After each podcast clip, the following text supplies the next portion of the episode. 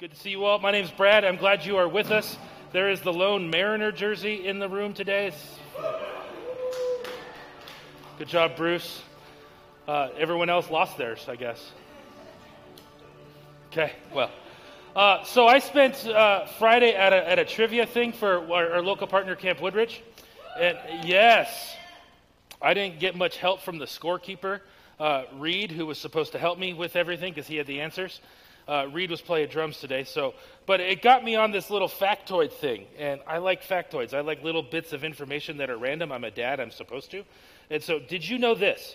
Did you know that Canada eats more macaroni and cheese than any other nation? Weird, right? There's a couple Canadians here. Canada, that's, that's strange. Did you know that an animal's yawn is based, the longer the yawn, the bigger the brain? I'm going to watch all who see who yawns first, then I'm going to time it. Okay? Uh, and, and then this. Did you know that there are more mini Lego figures, the minifigs, as they call it in Lego Masters? There are more of those than there are people in the world. And if you look under my child's bed, this will confirm it. And on the bottom of my foot this morning, there was one. Uh, and then I came across this one. Uh, who was, or I'll ask you all this in the spirit of trivia, who was the only missionary in the Old Testament? Yes, the Old, the Old Testament has one missionary. 66 books, 2,500 years. One missionary. Who was it? I can't whistle right now. Jonah. Oh, you got it! Yes, there's donuts in the back for you. That's your prize. It's Jonah. Next time, speak it out. Don't be shy. Jonah was the only missionary in the entire New Testament. Was he good at his job? Yes, he was. What was his message? 40 days, and then the Lord's going to destroy your town. Very simple. It's like six words in the Hebrew, right? The whole nation of Nineveh comes back to God. Jonah just hated his job. But he was very effective, which tells you you can still hate your job and be good at it. But Jonah was the only missionary, which is weird for a number of reasons. The whole idea of the Jewish people, at least in the Old Testament, their whole charter was that they would be a blessing to other nations. So, if you remember the covenant of Abraham, and the covenant of Abraham is still important to us. We don't talk about it a lot. We should probably talk about it more. But the covenant of Abraham is still important to the church today because we've been grafted in, as Paul says in Galatians, to that same covenant. But the covenant was this Abraham, I'm going to bless you so that you can bless just your family, right? No. So that you can bless the entire world. In other words, the entire world is going to get to know who I am through your family, Abraham. And Abraham had many sons, and many sons had Father Abraham. We did that last year. But the promise was this the promise of God to Abraham was a promise of presence, it was a promise of profession, and it was a promise of provision. Okay, God promised Abraham that he was going to be with him. There's the presence. He promised Abraham that, uh, that he's going to have a profession. Abraham's line, Abraham's people were going to be missionaries. There's their job. They're going to tell the rest of the world about him. And then provision. If they bless you, or, or I'm going to bless you so that you bless others. There's your provision. The presence was with, protection from enemies. And then that last part is the part where I, I think the people of Israel got a little tripped up, and you can see it throughout the, the book of the Old Testament. They forgot that last bit where they said, We're going to bless other nations through our lives. Uh, they became insular. They became, uh, you could say the word xenophobic, because they didn't really want to go out to other nations. And they missed their calling.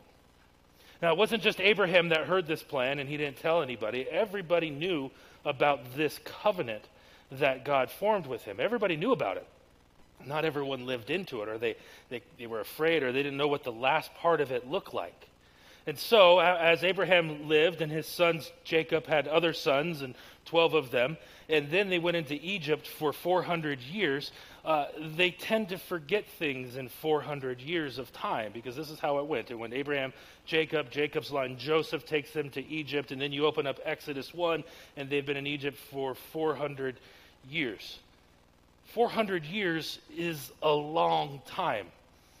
I can barely remember 10 minutes ago. Okay? I can barely remember 10 years ago. 400 years ago. Put this into perspective America is only 276 years old. 400 years ago is 1622. The pilgrims are just getting settled. 400 years, a lot can happen and a lot can be forgotten. You can move on. You can forget your faith. You can forget your calling. How many of you go to the grocery store and 20 minutes later you forgot why you were there? Or you open your phone to check the time and then pretty soon you're hours deep in Facebook. You're like, wait a minute. I forgot why I came here for. Imagine 400 years. They don't know what's up. They've heard of this God. They know about Yahweh because he's the God of our fathers, Abraham, Isaac, and Jacob. They're the, God of them. This, this is who he is, but there's no personal interaction with this God of Abraham. It's the God of Abraham. It's not their God. It's Abraham's covenant. It's not necessarily our covenant. There's a separation that takes place. And so in Egypt, they forgot. And then along comes this Moses cat, right? 427, 430 years later, Moses comes in. And he stands before Pharaoh and he announces these plagues, saying, Let my people go, let them go. Pharaoh says, No, we know the story. The, the frogs come, the sea turns to red, there's flies, and it's gross, and it's chaos. And then the last one was when the angel came and they painted the blood on the doorposts. And the doorposts, the angel of the Lord would come over and would pass over the homes that had the posts on it. This was where they get the term Passover. Passover is still celebrated today. This was the very first Passover. The next morning, the Pharaoh realizes who he's messing with, and God was doing all of these little plagues to challenge the god and goddesses of Egypt. And God saying, Look, Israel, I am your God, and I could take out all of these Egyptians' gods. Watch this. I'll give you 10 plagues that challenge these gods and show you that I'm better. And Pharaoh releases them. So after 430 some years, they're off. And they're crossing the Red Sea. It was called the baptism of Israel, if you want to get technical with it. They cross the Red Sea. God splits it. Pharaoh's army chases them. The sea collapses. It's really graphic in our children's novel, in our children's Bible. Do you see chariots floating in the water? And my kid goes, What's that? And I'm like, I don't know if I want to explain that to you yet. But Pharaoh's army is gone, and Israel is by themselves a nation in the desert. Something happened 50 days after that first Passover that impacts us to this day. And I want us to take a look at it because as we look into our role as, as reconcilers, as we look into our roles as people who cross divides, tear down walls that we talked about last week to share the gospel, this has a drastic impact on who we are. And so 50 days later, they're sitting at the, at the foot of Mount Sinai. They're a little afraid to go up. And you would be too. This God who just did all of that in Egypt is saying, Come see me. And there's thunder and lightning. And I wouldn't want to go up. And so they designate Moses. And Moses goes to the very top of the hill and he comes down and then he does this. He reaffirms God's covenant with Abraham. And it says, It still stands. God's goodness still is with you. The promise is still good. You are still going to be my people. You're still going to be my representatives. And he says this in Exodus 19, it comes out and says, Then Moses went up to God, and the Lord called him to the top of the mountain. This is what you are to say to, say to the descendants of Jacob, and what you will tell the people of Israel. You yourselves have seen what I did in Egypt, how I carried you out on eagle's wings, and brought you to myself. Now, if you obey me fully and keep my covenant, then you will be my treasured possession out of all the nations. Although the whole earth is mine, you will be a kingdom of priests, a holy nation. These are the words you are to speak to the Israelites. And verse 6 says it all. It's all what Sinai was about. It was a commitment. It was a group of people who were once estranged, who were once far off, who once didn't know who God was, and now they're being bought, they're being brought back and they're agreeing to be God's flesh and blood representative to the rest of the world, which is what a priest is, right? When you see a priest walking down the street and they've got their collars, what do you think of? Oh, he works for the church. You look at the priest and you think God. Usually, that's what it's supposed to be, because they represent what God is to the rest of the world. This was Israel's vocation. This was the part that they were supposed to live into. 50 days after Passover, which is an important number to remember. Just hold on to that. It's the day that they received the Torah, the law. And we, we talk down on the law a lot, but the law is important and it's beautiful. It points to, to what Jesus came to do. But, Jesus, but God says, Look, you're going to be my people, you're going to be my representatives. I'm going to give you a law that tells you how to do it, how you are going to set yourself apart. And He does that, and the law comes down. And there's a scene at the bottom of the hill the first time, and we'll get to that to the minute in a minute. But this all happened 50 days after Passover. And it was a significant time in the, in the history. And some, uh, some rabbis have written, and, and, and there's midrash about this, that says that the whole entire world fell silent on, when Sinai, at the foot of Sinai, not even a bird chirped, as if every living thing held its breath to witness that God was inviting his people back into connection with him in order so his people could be sent out. Every it's like they're going oh my gosh do you see what's happening right now? It's, it's kind of like when you see a proposal. We saw a proposal a couple weeks ago at chick-fil-a. Great spot. The lord's chicken. It, it, it makes total sense. But there was a white cloth and it, everyone's looking like oh, going to happen and then it was our turn in the drive-through and i wanted my my arnold palmer drink and so we just proceeded but everyone looked at it. And it's, you, we talk about marriage because in this section it was as if God was marrying the people of Israel, saying, You're going to be my people. I'm going to be your God. I'm going to show you how you're going to live this life in order that people will look at you and find me. God's desire for the very, from the very beginning was to have people from every tribe, every language, every culture come into relationship with Him.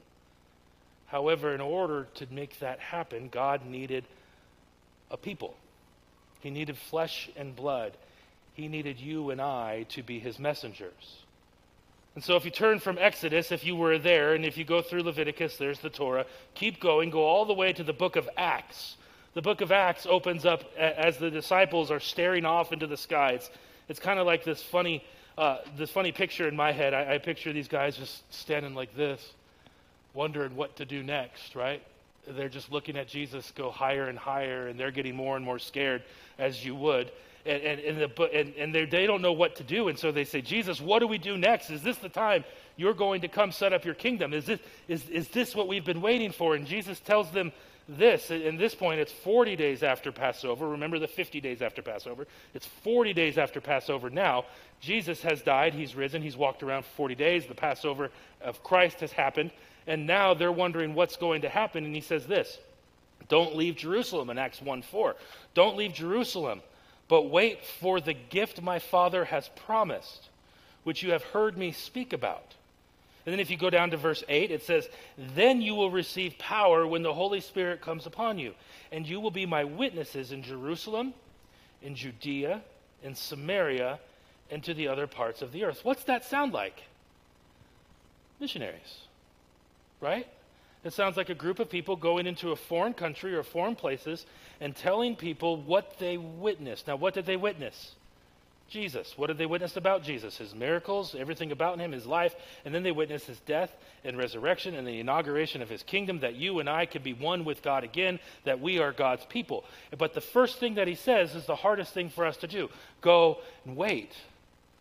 And then once that thing happens, and they don't know what they're looking for, but once that happens, you'll receive the power that's not of yourselves, it's from this Holy Spirit, this mystical thing that a lot of us don't spend a lot of time, or as long as we should, studying. We'll get to it in a minute why. Uh, but once that comes upon you, then you will go out. What's that sound like? It sounds like the covenant of Abraham. I'm going to do something to you so that you will go out to others, right? Another way to describe this was they're missionaries, they're witness, they're, they're the next Jonah, but this time maybe they'll like their job. And this is, uh, this is hard for them to hear because there's that word Samaritans. Now, go to Jerusalem. Easy. That's like next door. I can go to Jerusalem in, in like a minute. That's like going to Tacoma right? It's, we're here. It's there. Seattle, Tacoma, it's all one place. Then go to Judea. It's a little bit further, so we're going to go down to Kent. Cool, it's still in the area. We still like these people. Go to Samaria. Wait a minute. I don't want to go there. I don't know what your Samaria looks like. Maybe it's the south, maybe it's across the street, the place you don't want to go because you don't like those people. In Luke 4, it tells us that the disciples didn't really think highly of, of the Samaritans. They wanted to call fire and brimstone on the country of Samaria. And Jesus is like, hold up, guys, that's not the way. I'm not going to destroy them in John 4, they were looking at Jesus a little weird because he was having a meal with a Samaritan woman. The Samaritans were, for them, untouchable. They didn't want to touch them. And this goes all the way back to the time of Daniel and Nehemiah. They did not like Samaritans. But the disciples were being called into something that was much larger than they could ever expect. They were going to go to places they'd never go, and they were going to accomplish things that they never planned on accomplishing, yet had been, had been planned, these things had been planned since the very beginning. And they were going to do this, and if they were going to do this, they would need a power that's bigger than they'd ever imagined. And so Jesus tells them about this power beforehand, Jesus is talking to them. Before he arises or ascends into heaven, he says in John 14, I will ask the Father, and he will give you another advocate.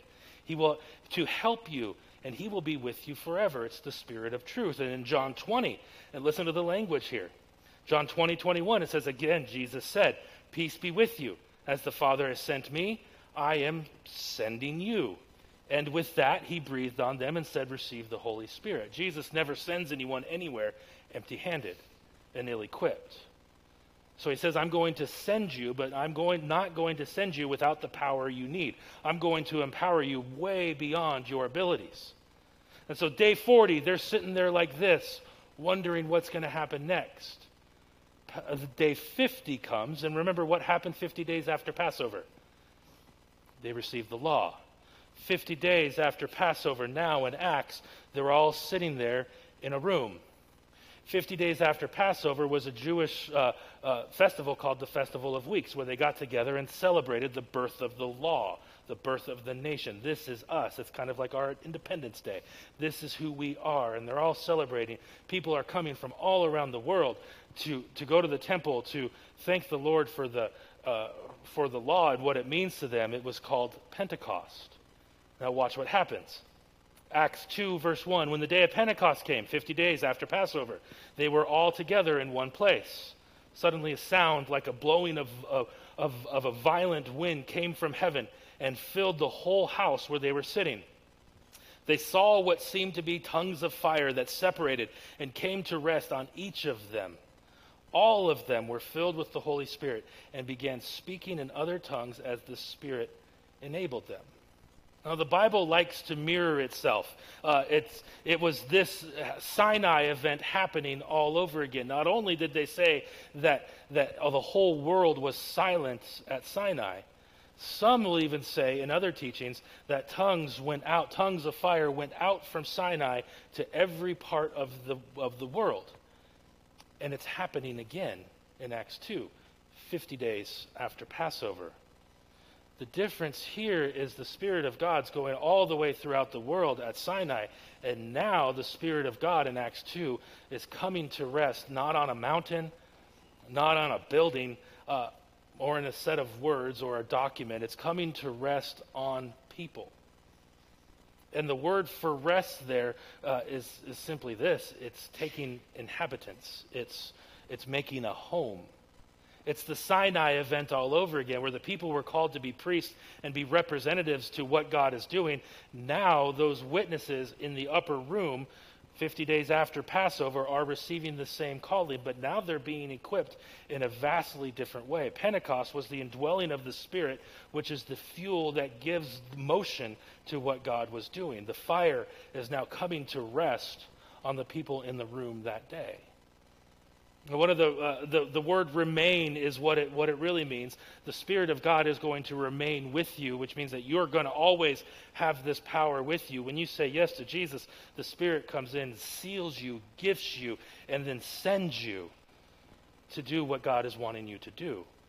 The Spirit was indwelling them to lead them past their comfort zones. Remember, their comfort zone was Jerusalem. And now the Spirit of God has come and said, I'm going to send you out of your own little box. I'm going to send you into other boxes that you're not comfortable with, but I'm going to give you power to do so. Now, now, whenever we hear about this passage, questions go up. If I were to say questions about this, you'd be like, what the heck is happening in this? And that's great. There's a lot of things that we can talk about, not today. Maybe we'll do something a little later we talk about the Holy Spirit. But whenever we talk about the Holy Spirit, there are some reactions. Some people uh, I'd like to act like they have this backstage pass or this special insight to the way the Holy Spirit works. And whenever I meet these people, I tend not to hang out with them a lot. And it, that's just me. I, I'm, I'm put off by this expertise of the Holy Spirit because no one has written the final authority of what the Holy Spirit does and what the Holy Spirit is. Uh, the final book hasn't been written about it yet. Some people like to brag, they like to impress about what the Holy Spirit is like. And then they have this attitude of maybe one day you'll catch up to me. And they use this Holy they use the Holy Spirit as a way to elevate themselves. And so we shy away from the Holy Spirit because of that attitude. Or you have other people who refuse to accept any source of strength they cannot explain. So you have one side that says, we know everything there is to know about the Holy Spirit, and this other side that says, because those people are kind of jerks, we're not going to accept anything that we can't explain. So the Holy Spirit can't be explained, and so it bothers them, and it scares them. They think the church will go out of control if it incorporates any kind of Holy Spirit stuff. And so they clamp down on anything resembling or looking like Pentecost. Because of this, the Holy Spirit's beauty and power and comfort go missing. And I think that's where we are here. Not just here, but in the church writ large. We don't know what to do with the Holy Spirit. We don't know how the Holy Spirit is gifting and empowering us, so we stay away from it. And we miss the comfort that comes from the Spirit. We miss the power that comes from the Spirit. We miss the giftings that come from the Spirit. And then the church becomes lifeless. And then it just becomes something you do on Sunday, and it doesn't propel you throughout the week. So there's something here that we need to pay attention to. The Holy Spirit is living and active wants to bring comfort. It's, it's the heaven sent helper, is what one author calls it, to put you in places to tell others about Jesus, to put you in places where you will receive comfort from the Holy Spirit's words, to put you in places where it encourage you and gift you. So, in the middle group, you have the two extremes, and in the middle group, there is a group of disciples who love the Lord and who love scriptures. And like Paul says, they desire the gifts, which is a great place to be. You don't have to explain it all to experience it. You don't have to understand the Holy Spirit to have its gifts. The Holy Spirit works, and you say, Yes, more, amen, let's go. And that's a great place to be. In the center of there, in Acts 2, is a revival waiting to happen and showing what it's like to live empowered by the Holy Spirit. And we fear going to the pendulums and so we don't go anywhere. We fear going to the sides, and so, uh, and so we stay polarized instead of coming to the middle where there is joy, where there is enthusiasm, where there is power to draw near to God. The Holy Spirit is not something to be avoided, but someone to embrace. The Holy Spirit will draw you and lead you to places and relationships like the disciples experienced or are about to experience that you never expected. So, watch what happens next. Now, they were staying in Jerusalem. God fearing Jews from every nation were there. When they heard this sound, a crowd came together in bewilderment because they heard each one, each one heard their own language being spoken. Utterly amazed, they asked, Aren't these people who are speaking Galileans? And that's kind of a dig, right? Galileans were the rednecks of the world. They, you wouldn't expect them to know different languages or different dialects. They, they knew what they did. They, so that's kind of a dig to them. These people shouldn't know this language. Why are they speaking my language? And so here they are, they're speaking the language. Then how does each of them, each of us, hear our own native language? Now remember the mission back to Sinai to go into all parts of the earth. Remember the mission that Jesus gives in Acts 1 8 to go to all parts of the earth. What are significant hindrances to you and I traveling to another country? Language. Uh, I went to school in San Diego. We would go to Mexico often. I know enough words in Spanish to get myself arrested or in a big major fight. Uh, the, the words I, I learned in Spanish came from playing high school soccer. Those aren't polite words. So, what did I do when I went to Mexico? Don't say a word. Uh, just go. They want to charge you 50 bucks for a stop sign? Give them 60. Get out of the way. Don't, don't do anything. And don't get into a fight. Language is a hindrance. So, what's the first wall that comes up when we're going to, wit- going to be witness? Language. And so the first barrier is gone. The Spirit removes it. Or if you were here last week, the Spirit removes the wall of language so everyone knows that God is working. The Spirit pushed the disciples out of their comfort zone. And what did the disciples do to receive it? Nothing. They were waiting, they were praying, and then all of a sudden it happened. It's almost as if the, the Spirit was taking them by the hand and saying, Come on, I'm going to show you what your role is going to be. I'm going to show you how big this is going to happen. Every nation under heaven is going to hear the message of Christ. This is a picture of the body of Christ. This is the picture of the, un- the, the unity of Christ.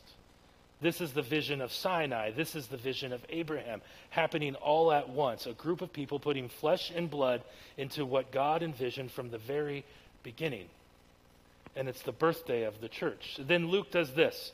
Uh, he lists the nations from the Parthians to the Medes, the Elamites, the residents of Mesopotamia, Judah, Cappadocia, Pontus and Asia, uh, Phrygia, you know that place, Egypt, and parts of Libya near Cyrene, and visitors of Rome, from Rome, both Jews and converts to Judaism, so both Jews and Gentiles. Converts to Judaism means that they were not born Jewish, they converted from whatever they were in their Gentile land, non Jewish. They heard the message of Christ. Cretans and Arabs. We hear them declaring the wonders of God in our own tongues. Now, watch this. I think there's a map. Bart, is there a map? There should be a No? Well, shoot, because I had a laser pointer too. It's there. So, okay. No map. I thought there was, there's not. If you go to the back of your Bible, you will see a map. I scanned it, sent it in. When you look at the map, what you will see is from Jerusalem in the middle and all of these nations across the whole known world at that time, all descending on this place in Jerusalem. They're coming together. The uttermost parts of the world are hearing the message of God. They're hearing that God loves them. They're hearing that God is doing something, that God is building something through his people, through Christ. Now, it's important to note this. It's not saying that everyone's going to come together and everyone's going to wear the same uniform. We're going to be going places and we want to know that everyone's on the same team. That's not what happens. Instead, it's, it's, it's, it's, a unity that's based on the person of Christ, and it shows how extensive and diverse the kingdom of God is. It also shows us that the work of Jesus transcends all the cultural differences that we each possess it shows us again that the historically divided church is unified by the one Christ through the power of the Spirit. It's not a, just about reclaiming Sinai, but it's about undoing what happened in Genesis 11 in the Tower of Babel, where language separates. Now language is bringing people in, where foreign languages confuse people, and now the foreign languages are erased. And now the outcome of Babel uh, is no longer division, but unity on the basis and work of Christ through the power of the Spirit. What was initially used for division and hostility was being reclaimed for good. On this day in Jerusalem, at the celebration of what happened at Sinai in the inaugural ceremony of the church, people are not divided by difference, but are being united by the Spirit. The disciples are crossing the dividing lines of culture that they didn't, and they didn't even have to try and do it. Remember, they were doing nothing, they were expectantly waiting and people began to notice. And in verse 12, it says this Amazed and perplexed, they asked each other what this means. And that's not other people, this is the disciples. What, are, what is going on with this? They're overwhelmed by the reality that everyone can understand them. It's not something they've done in their own power. They didn't know the language, all they were was available. And the text says that they were amazed and perplexed. Another way to say this was that they were speechless. They were speechless, yet what was happening? Everyone was hearing them speak. So it's a kind of a funny statement of what's happening. It's not their power, it's nothing they've conjured up.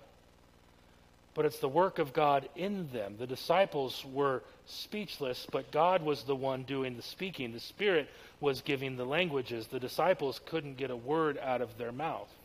The whole thing wasn't up to them. Instead, they were caught up in what God is doing.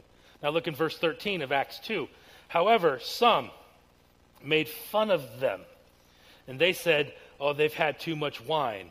They're drunk what they're doing, uh, the, uh, and they probably responded, It's five o'clock somewhere. That's the joke. You're supposed to sit. But Peter responds in his first thinking, saying, We're not drunk. It's only nine in the morning. We're not drunk yet. But it, this, it may be later. But no, this, it's a funny statement, right? Because the, they, they couldn't understand what was happening. They, they, they, the only thing they can do is try to point out what was wrong with it. Well, they're doing this as like a party trick because they're blasted, they're hammered. And it shows us this. When God starts to do something, when God starts pushing people beyond themselves, when God puts places, people in places that they don't necessarily fit, when God starts using you to cross the divides in our world, it becomes terribly easy to be cynical. It becomes terribly easy to start to dismiss cynicism becomes a defense mechanism for God, uh, for something that God is trying to teach us. But I don't want to learn yet. And it's true for many of us. We read stories of this happening today. Uh, we'll read stories of, of a church that had a, a, a sort of revival here, and we'll start thinking, well, they're, they think this about the Bible. And the cynicism builds a wall, and you're like, okay, I'm going to dismiss them. We might not say they're drunk, but we could say that they're faking it or that they're, they're, they're trying to get attention. We doubt sincerity. We find holes in their logic or we make something up in their heads that allows us to, to separate them from what we think or how we think God works. And we dismiss what God is doing. Cynicism gets in the way of a lot of the work of the Spirit and all of these are, are, great applications that we should consider when you start thinking about what God is doing and all of a sudden your cynical wall pops up. It's something to take note of. But perhaps something to pay attention to more in this verse is this that the, uh, the phrase, they had too much wine. It's funny to laugh at, but the author Luke doesn't really put lines in any of his passages that don't have some sort of tie back to something else that happened previously. Remember at Sinai, there was that incident. Moses comes down with the law. He's just been up there for 40, you know, a long time. And he comes down, and, and the people of Israel have constructed a golden calf, and they're worshiping it. And then Moses sees this, or God tells Moses, this is what's happening. Uh, Moses comes down, he throws down the tablets, they break, and then there's this act of violence that happens that God says, destroy the people who are in charge of this. And if you look back in Exodus, the, the, the amount of people who died in Exodus 32 28 is the number 3,000. Then, watch this. Luke continues to talk those people had too much wine. There was wine at the, at the, in Exodus. This is why I bring it up. In Exodus 32, it's kind of like this wedding ceremony. There's wine there. They're, they're in a drunken orgy at the base of Mount Sinai. And now 3,000 are, are dead. Acts turns around. People think they're drunk. And then if you look in uh, chapter 2, verse 4, those who accepted the message were baptized, and 3,000 were added to them. Luke is showing us something very important here what happened at Sinai, the call for you and I to be witnesses of God to the rest of the world has not been forgotten. The covenant is alive. The same mission to share God's love remains intact. What was lost is being reclaimed. God and humans are coming together again. God's desire is for humanity to flourish. Pentecost launches the Abrahamic pr- uh, promise to bless all nations. Pentecost Christians, this is the tie in to our series now. Pentecost Christians, that's us. We're not Pentecostal, but we are Christians because of what happened at Pentecost. Don't allow things like ethnicity, race, language, class, national allegiance, gender, education, geography, to hinder what God is trying to accomplish.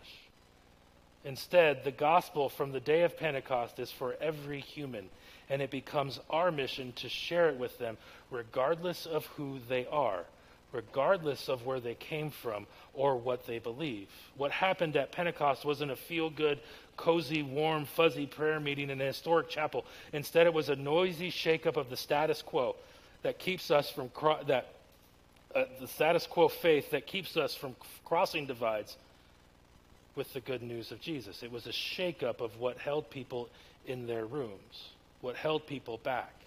It's a picture of what the church could be a local body of believers willing to express the gospel truth in ways and languages and forms that push us beyond our comfort levels, that push us beyond anything that we're capable of. God's Spirit on that day was not just assigned to priests, but assigned to you and I to take the message to all places what happens at Pentecost gives us a picture of how the Holy Spirit begins to break down every social barrier that stands in the way of the gospel. What was once scattered is being brought back together. What was once lost is being now found because of the work of Christ, because of the power of the Spirit. The Spirit is the only one who's able to level any kind of racial or cultural superiority. The Spirit is the only one who can remove any kind of boundary that we have. The Spirit is the only one who can propel you to walk across the street and talk to that neighbor you don't like. The Spirit does that. It works inside of you and gives you the power and the words to do it. One of the markers of, the Spirit's presence in a person and community's life is not just a new, unexplainable experience. Instead, it's the marker of a new identity and a realized calling which leads people to a new attitudes towards the other. The other is no longer a person with a different language. The other is no longer just a, a, a it's, it doesn't, it, it's not someone who has a different nationality or a different ethnicity. The other is now your brother. The other is now your sister. And we know that the Spirit is present when we see believers sent out to the world to engage those to whom there is a dividing wall that needs to be crossed. And that same spirit that empowered the people in Pentecost is the same spirit that empowers you. And so the question we have to ask from all of this is where are you being sent? Where's your othermost parts of the earth? What's the person that you look at and go, man, I, I don't really know if I want to share Jesus with them? They're, what's holding you back? And maybe the Spirit's saying, hey, go to them. They might look different than you. Yep. They might have different theology than you. Yep. They might be more progressive or more conservative. They might have voted for the other guy.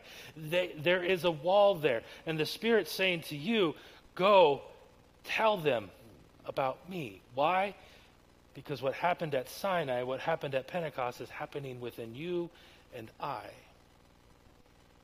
The Spirit is taking us to cross social divides. It's our job. We're missionaries.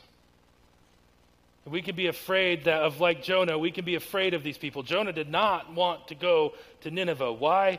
Nineveh people were mean. Nineveh people killed his, his people. There was a divide there, but God says to Jonah, Go to Nineveh and tell them about me. And Jonah goes.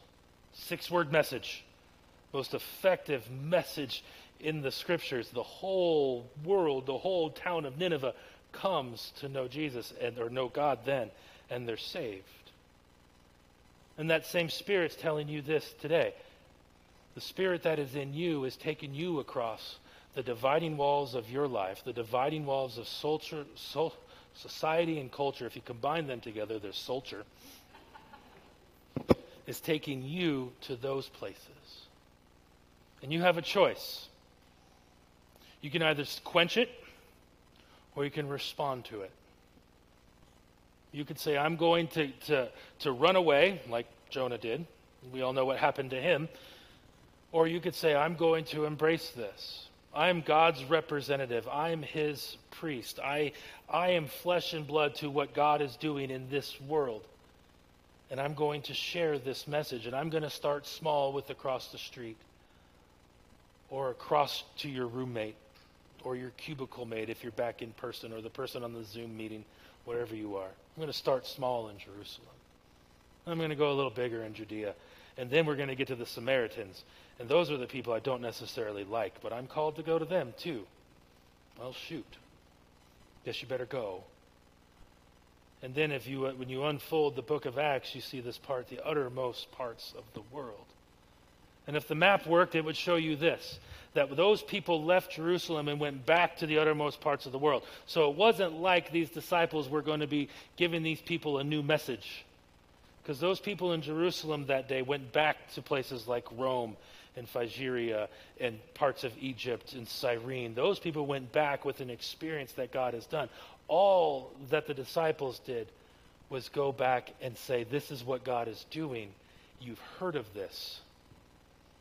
Want to tell you something you already know. So, when you come to your social divide, you think that this is some this person's never known anything. Chances are God's already working in a place that you never thought he would be working.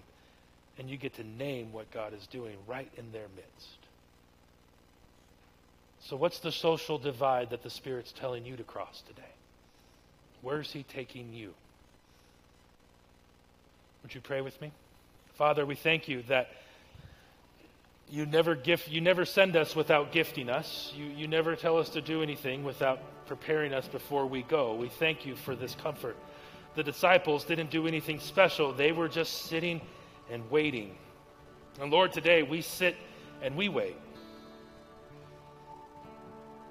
The call that you placed on the disciples the call that you placed on, on the people of israel is the same call you place on us to be flesh and blood representatives to what you're doing in the world around us.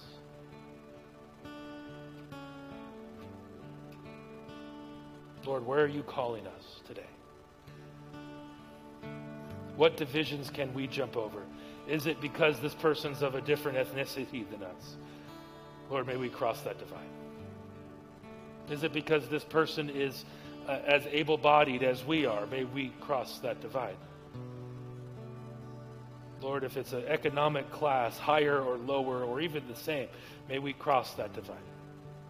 If it's educational or geographical, Lord, these walls that we've constructed to keep people out, the walls that you say through Paul that you have destroyed, Lord, now you're calling us to step over the rubble and go. You're sending us. You've empowered us. So, Lord, may we send ourselves. May we send it. And see the beauty of what you are doing in this world manifested right in front of us. May your Spirit empower us today. May your Spirit send us today. As we worship, there's communion over uh, to your left. Uh, when you're ready, uh, if you're ready, go ahead and, and partake in that. Uh, but if you just want to sit in this silence for a minute and allow the Spirit to bring people to your mind